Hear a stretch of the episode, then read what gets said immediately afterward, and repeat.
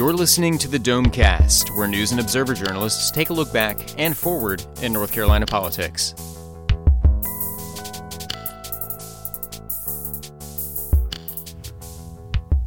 And welcome to another edition of the Domecast, our weekly look back and ahead on all things in North Carolina government and politics. I'm Andy Curliss with the News and Observer. We thank you for listening.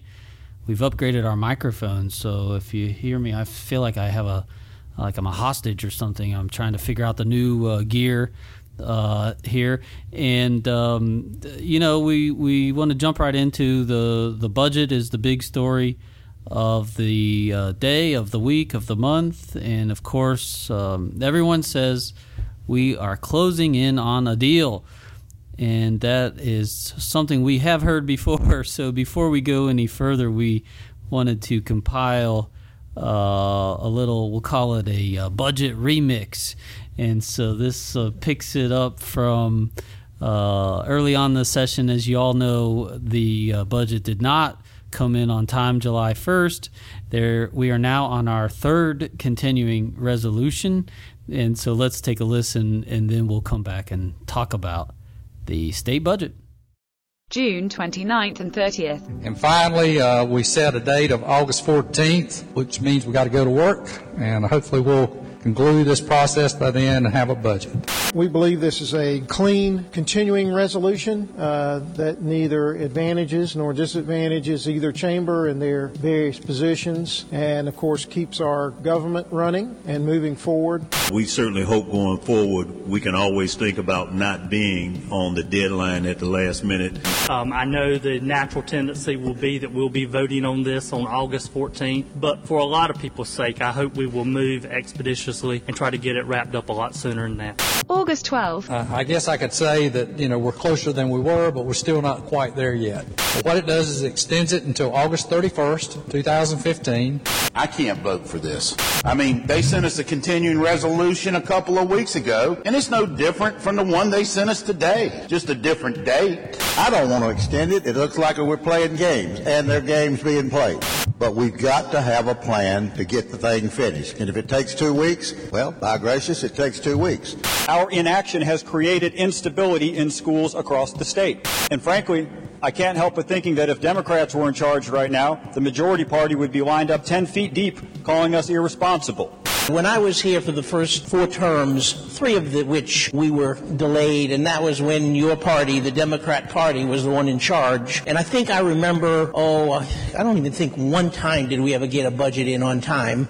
If it was wrong then, it's still wrong. I know sometimes it looks like there's not anybody doing any talking, but I can assure you all week there's been a lot of discussion.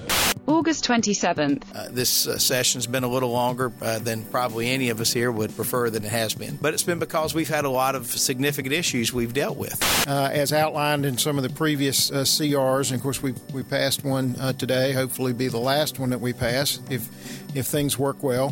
The time that we've spent these last few months has not been out playing backgammon or doing anything else.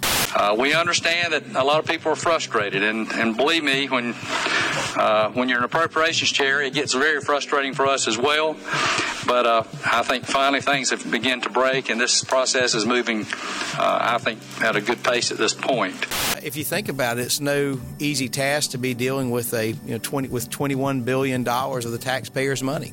Uh, but we would anticipate uh, hopefully a successful conclusion to all of those elements uh, before the end of the uh, next CR. hopefully, we'll have this put together in the next week or two, and we'll have a budget. And I think the plan is to have this budget done a few days before the 18th. September 1st. As governor, what I'm attempting to do is facilitate those differences between the House and the Senate. And We've got a continuing reserva- uh, a resolution until uh, mid September, and I'm confident that we'll have a budget between now and then. September 2nd. Uh, members, for your planning purposes, uh, there will be no recorded votes tomorrow. There will be no recorded votes on Monday. Uh, however, those members who are working on the budget uh, should plan to see what Raleigh's like on the weekend. Were you quoted yesterday as saying we might need a fourth CR? I said we might. Could you explain? Well, things are moving at a very slow snail's pace. And you feel we might need a fourth? I think we might need one more. That's the way I see it.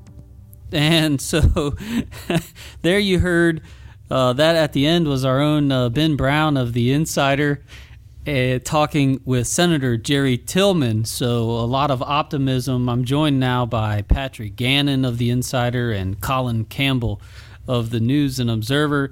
Uh, you guys spent a lot of time down there. Is it always that sunny? The budget is just around the corner. Pat Gannon. Well, as you heard in that little mashup, um, there, there's always some optimism and there's always some pessimism. I think the longer we go, the more it gets a little uh, pessimistic. Although this week, it does really seem like we have some movement. Uh, we heard today, today's Thursday as we're recording this, um, that uh, there should be some sort of budget document sometime next week. Uh, the House Rules Chairman David Lewis said it could come as early as Wednesday uh, of next week, so two days after Labor Day, and then it's got to sit for a couple days uh, per the House rules. Um, so I mean, that would put the first votes on the budget probably the very end of next week, or uh, the or sometime the following week, which would uh, beat this deadline for the next continuing or for this continuing resolution, which is the 18th of August. So sounds like we might get there, but you you heard the uh, the the mashup that Ben Brown put together. Colin Campbell, uh, you've been close to it. There have been some uh, back and forth on this that has uh, come forward. You know, publicly, sometimes a lot of this is handled behind the scenes and it all just pops out at once. Uh, bring us up to speed a little flavor. The looks like there might be some agreement on teaching, teacher assistants, uh, driver's ed. Uh, help us understand where some of the negotiating is really focused. Well, that seems to be the the big issue this week uh, was teacher assistants and driver's ed. The Senate started off the week um, making an offer uh, to the House that uh, they'll agree to the House's position that we, we continue to fund driver's ed the way we did last year. We continue to fund the teacher assistants like last year. We don't cut 5,000 of them in order to, to hire classroom teachers and reduce class sizes. Uh, but there was a, a, condition on that was that the um, school districts would not be allowed to divert that teacher assistant money to hire more teachers or to use to other purposes. And there was also some uh, concessions required that uh, a few other spending programs that uh, had been in the House budget would have to come out, and the, the remaining I think about 20 or 50 million dollars would have to uh, be entirely the Senate's discretion. And so that, that seemed to have dragged on throughout the week, where the House, e- even today, did not seem like they were uh, completely on board with this compromise agreement on these things. I was talking to Representative Chuck McGrady earlier today, and he said that's sort of one of these speed bumps they keep hitting when they they start uh, progressing. But you know, looking back at the uh, clip we heard earlier, you know, it really does feel like Groundhog Day sometimes, like you're Bill Murray covering the budget because every single day, uh, you know, the reporters get over there. Um, there have been these private negotiations, so we don't really know what's going on behind the scenes, but we all troop up to Representative Nelson Dollar and Senator Harry Brown, who are the lead negotiators, ask them the same questions we asked them 24 hours ago, often get the same answers. Um, and slowly but surely we get this drip drip of information and uh, can begin to make a picture of what the final budget's going to look like. But we're, we're not quite there yet. Very good. Pat Gannon, tell me. Uh, you know there are there is a feeling this time around when something seems to be agreed to a handshake somebody runs out to leak it or make sure it gets out into the public almost to lock it down. And then somebody on the other side is walking it back. We saw that uh, senator berger issued a statement one day uh, house is backed off of different you know both sides are sort of uh, what what help me understand here. Uh, that it's hard for us to really understand what's going on. It's clear there's some gamesmanship going on you know that when uh, what was it colin help me out here the the senate was it the House or Senate that, that leaked some major information this week? I'm trying to I'm trying to recall. Mm. Yeah, um, well, it was uh, the the House. Uh, one uh, one of the uh, lower level negotiators, Bryan Holloway, was the one who fleshed out that whole uh, driver's ed teaching assistance deal to me. I hadn't been able to get a whole lot of information out of the the higher up budget folks, but he explained the entire deal that had been offered by the Senate. Uh, and then you saw, you know, the NC Association of Educators and some other people jump on board that which I think sort of forced the House's hand a little bit. Um, but even earlier this week, you know, we saw, I guess it was uh, Wednesday when um, Senator Harry Brown mentioned that they'd reached agreement on DMV fees. Two hours later, we get a statement from Senator Berger saying, "Well, not so fast. The DMV fees are contingent on tax cuts elsewhere in the budget." It's like uh, in in the world of sports, right before a trade deadline, you never, you never, you know, there's reports everywhere from unnamed sources and stuff like that, and you can never really believe them until the final deal is done. So, I mean, we're hearing a lot of things, but we're not going to know for sure what's true until until we see that document. Very good, and of course, a lot of people are watching this. There are uh, paychecks, uh, you know, in the balance, a lot of money on the table. So uh, we we should be close to seeing an actual written document uh, by uh, the end of the coming week. So we will look for that. Let's take a break, and we will be back in a moment. Have you checked out the newly designed News and Observer this week? You'll see changes that make all of our products more visually appealing while giving you in-depth coverage and new ways of storytelling. Visit new.newsobserver.com to learn more about the new ways for your news day. As a listener to the Domecast, we have a special offer for you. You can receive the News and Observer digital edition for only 99 cents for four weeks. This includes unlimited access to newsobserver.com, mobile, iPad apps, and the print replica e-edition. Just head over to newsobserver.com, click subscribe at the top of the page, and enter the promo code DOMECAST to receive this special offer. And welcome back to the Domecast. We're joined now by uh, Lynn Bonner of the News and Observer and Keung Hui of the News and Observer, uh, who both were covering uh, an important story this week the release of uh, school letter grades. Embedded in that is a new round of test scores and, of course, uh, measurements of growth, how the students are doing from year to year. This has a lot of attention of lawmakers, uh, of the state government uh, in general, of parents. And so, Lynn Bonner, bring us up to speed. Um, what did we learn this week uh, about the schools and how they're uh, faring? Well, what we learned is not much changed from last year. Um, scores were up slightly for science in middle and uh, elementary school, uh, up a little bit in math, but largely down for reading. Um, throughout elementary, middle, and high school. So the big question is why aren't scores moving up? Um, you know, the state had a big change in the way in, in education standards and tests a few years ago, and uh, the state superintendent says it's going to be a few more years before we start to see um, any appreciable gains in uh, student achievement uh, or student proficiency. Um, one curious thing in the past few years, even as scores have dropped, the state has always promoted, well, look at growth, look how much students are learning year by year, uh, despite the uh, drop in proficiency numbers. But this year, even growth has slipped back. So there's a question about what's happening. And usual, and uh, again, um, you know, this is the second year that the state has uh, assigned letter grades to schools, and we saw again this year that preponderance of the lower grades, D's and F's, go to schools with the highest poverty. So there's a question. Okay, what how does the state address this if they're going to address it? Um, so a lot of questions opened up by uh, this latest round of figures. Um, how to improve for low performing schools and overall. Keung uh, Hui, you spend a lot of time uh, paying attention to the Wake County school system, the largest in the state. Um, tell us, you know, what are folks there saying about this data? And uh, in particular this uh, this gap, this you know this difference in the low wealth uh, schools. W- what are you hearing? Well, well, in terms of the letter grades, they're basically saying don't put much stock in those grades. That uh, you better look at all the different measures at school rather than relying on a single letter grade.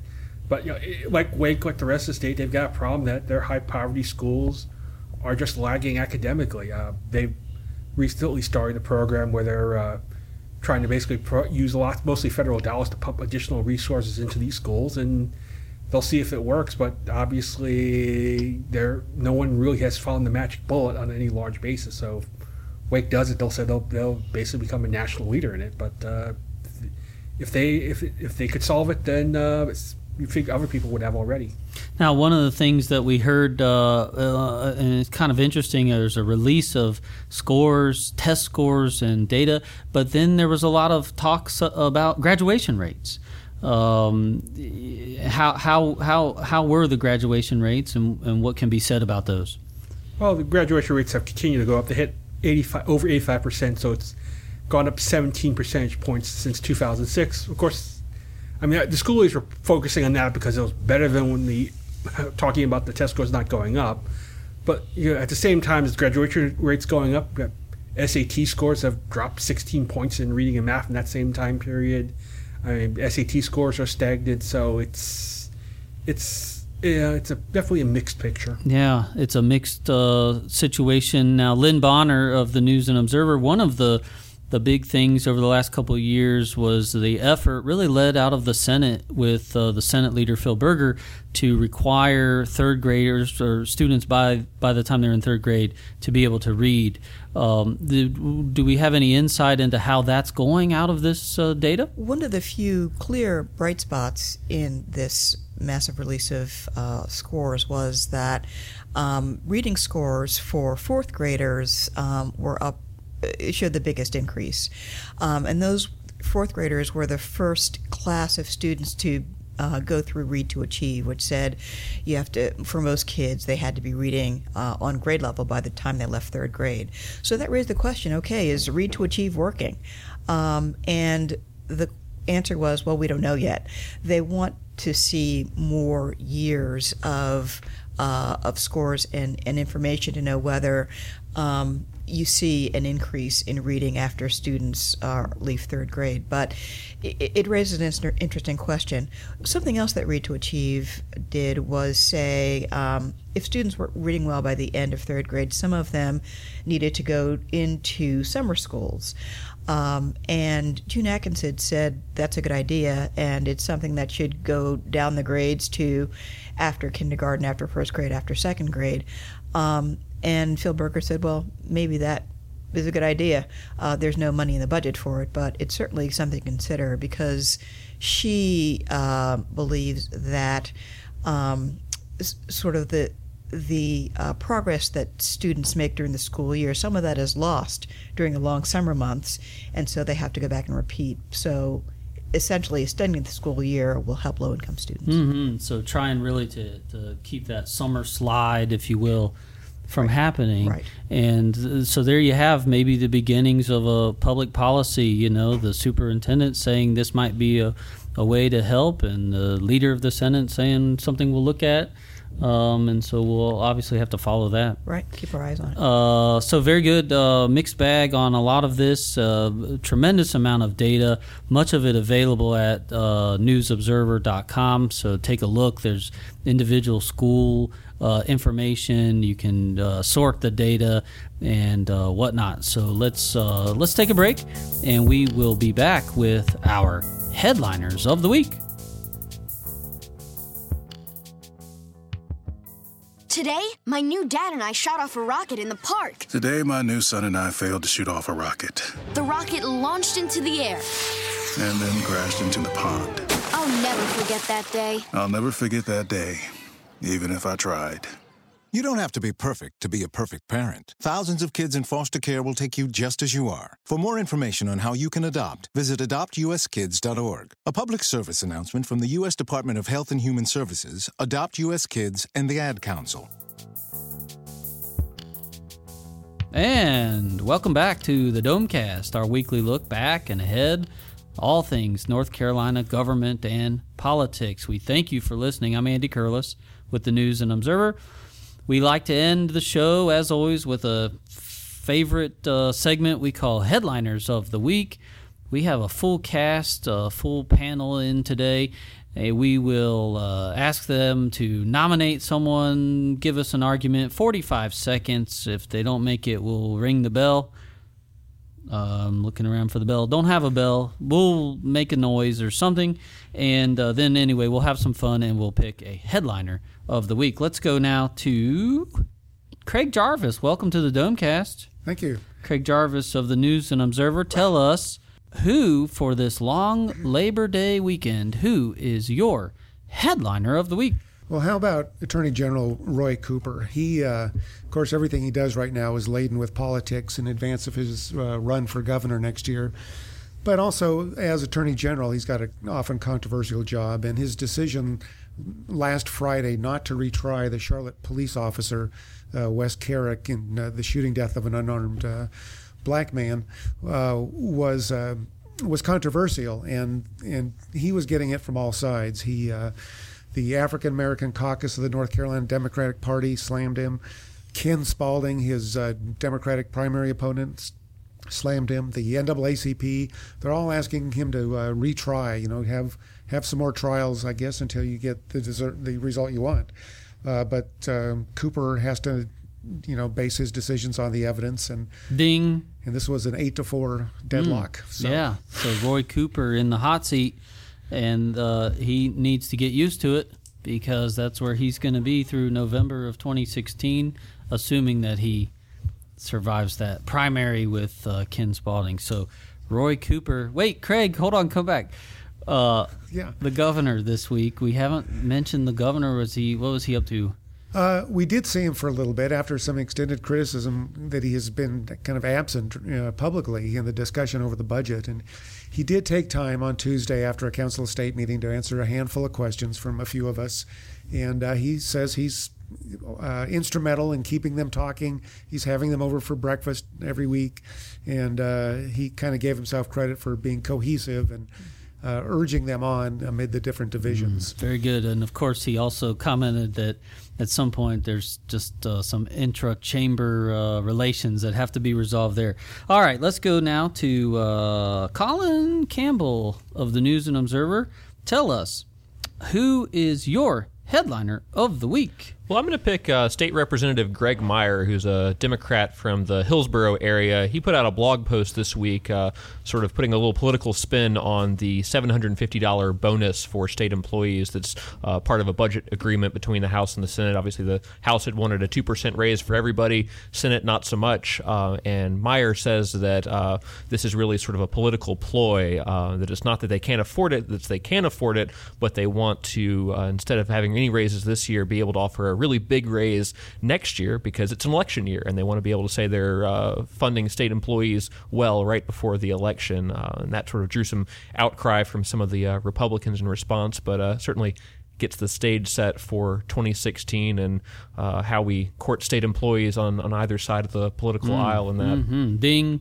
Uh, so so uh, that was kind of a curveball too that he threw into things here at this stage of the game, right? I mean, yeah, I mean it was, it was all resolved last week, and then he yeah. kind of throws out a blog post this week mm. to uh, draw the discussion back to that whole uh, issue of raises. Interesting. Okay, so uh, representative, Greg, yes, um, Meyer, Graig Meyer. Yep, Greg not Meyer. a guy you hear from very often, yeah. but in the in the hat. Now let's go to Ben Brown of the Insider. Welcome to the Domecast. Good to be here. Ben Brown, tell us who is your headliner of the week. I'm going to go with another House member, uh, Billy Richardson, who is the newest member of the House. He's not entirely new, though. He uh, he served a couple terms back in the 90s, uh, 92 to 96, I believe. But he uh, has uh, been um, named to the seat that was vacated by Rick Glazier, who stepped down uh, a week ago. You know, it's, it's hard to say how much uh, he's going to impact at this uh, at this stage because you know we should be kind of close to the end, and uh, House Speaker Tim Moore did point that out. But he said he was glad to. Um, have some session left to welcome him into. So I'm going to say Billy Richardson. Billy Richardson of Fayetteville, the Rick Glazier last week's headliner of the week, right? Rick, That's right. Was that? Am I right about that? Yeah. Uh, did did I hear that we may have some audio of uh, the new representative in the yeah, house? I, yeah, I sat down with him in his office, okay. and um, let's take a uh, listen to that now. I want to hear. Let's let's uh, let's let's hear a little flavor of that now, and then we'll be right back. Sure. And to set it up really quick, uh, the, the, question to him was, um, "What problems do you see, or what issues do you have? Uh, what comments in general about the budget process?" And this is what he said. There was a lot of respect 20 years ago, both Democrat and Republican, for the committee process I see less of that now, and because of that, I see the technical and the refinement of the bills are not nearly as good for constitutional issues, for um, for the impact it has with other bills, other legislation, other laws. Um, things like that are going to make a big difference in the actual execution of laws. And you know what we have to understand is once these laws are made, the governor, who's also a Republican, has to go out and enforce these and administer these laws. And so they need to be pulled out of the budget and put through the committee process so that our attorney general and our governor and those in the executive branch can can uh, properly enforce them and administer them, and that the, the, the courts can properly um, evaluate. Uh, but they don't need to be in a budget. That that's very concerning. Ah, okay, very good. So, a rare uh, uh, mid headliner of the week uh, audio clip. So, uh, let's move along now to Pat Gannon of the Insider. Tell us, Pat Gannon, who is your headliner of the week? Uh, ahead of the Labor Day weekend, I'm going to go with barbecue. Uh, not only did this week bring us the the launch of the North Carolina Education's Lottery new barbecue scented scratch off ticket, which I bought one last night, and it has a very faint smell of smoky barbecue that I would never want to eat. Um, secondly, though, um, Governor McCrory uh, wagered with uh, uh, South Carolina Governor Nikki Haley uh, over the UNC USC uh, football game Thursday night. They wagered barbecue, and on 99.9 The Fan yesterday, they had the governor on, and they asked him uh, what kind of barbecue he would send um, Nikki Haley if he if um, uh, UNC lost, and the governor called them jerks and said, "You know, I can't answer that." He was joking, of course, um, but he was referring back to a time in 1984 when then uh, gubernatorial candidate Rufus Edmisten was running for um, governor and made some disparaging marks about barbecue that got quoted all over the place. And the history books now say that that, that his comments about North Carolina barbecue cost him that election, although he says that's not not true. Anyway, Rufus, barbecue. Yeah, the Yeah. barbecue Rufus. So barbecue in the hat um, as a headliner of the week. Um, wow. Okay, so let's go now to Taylor Knopf. How are you? Welcome to the Domecast. Good, thank you. Taylor, tell us who is your headliner of the week. Nominating Representative David Lewis. He's leading the House on a bill to move up the presidential primary election from May to March 15th. It would leave the May primary for statewide races, creating two primaries. And lawmakers said this will make North Carolina more relevant in the presidential election. The Senate passed it unanimously, it has bipartisan support. All that was left was a concurrence vote from the House, and then, to everyone's surprise, Representative Lewis on Wednesday made a motion not to. So he was sworn by media as he said there is a recently discovered technical error with the number of early voting days that needs fixed, and then he added that lawmakers wanted to discuss moving all the statewide races up to March 2, combining them into one date as a cost saving measure. Democrats are skeptical and think Republicans have hidden motives, which we'll have a story on tomorrow. Oh, so maybe by the time you've read this, you can find that on newsobserver.com. Yeah, we'll uh, get that story up. So there's some controversy there. Uh, an interesting story. And of course, that March uh, date will bring uh, some uh, visitors to the state. Uh, Jeb Bush uh, coming in the week ahead. Is that right? Yeah. Uh, on Wednesday, I think September 9th, we'll get we'll get Jeb Bush in town, and um, so you can thank the March uh, primary uh, for that. All right, so is that everybody? We got everybody in the hat on this. Uh, I have to say for the Labor Day weekend now, Pat Gannon. Uh, you said that the governor, who what was it? Was he on? Was that with Joe Ovies, the It was famous with Adam, Adam Gold and, and Joe Ovies. Joe it was a great okay. interview, and if and Mm. I, I just happened to catch it on my Mhm. afternoon drive time yesterday, and um, it's well worth listening to the governor about twelve minute interview. on barbecue? Uh, mostly on barbecue, but about other things. He talks Okay. about the legislature a little bit, All right. um, and uh, some other things. Okay, so we'll go. We'll go with that. Then we will call for Labor Day weekend. Everybody driving to the beach or to the mountains. You either way, you can stop in uh, in Lexington or Greensboro. What is that? Stamey's in Greensboro, is it? Yeah. Um, stop in Lexington or stop in Goldsboro. Get you some barbecue and get ready for a budget. We will see you soon. We thank you for listening and um, have a great weekend. You've been listening to the Domecast, a production of the News and Observer and the Insider State Government News Service. You can keep up with the conversation by reading Under the Dome in the daily print edition or online at newsobserver.com. The Insider is found online at ncinsider.com.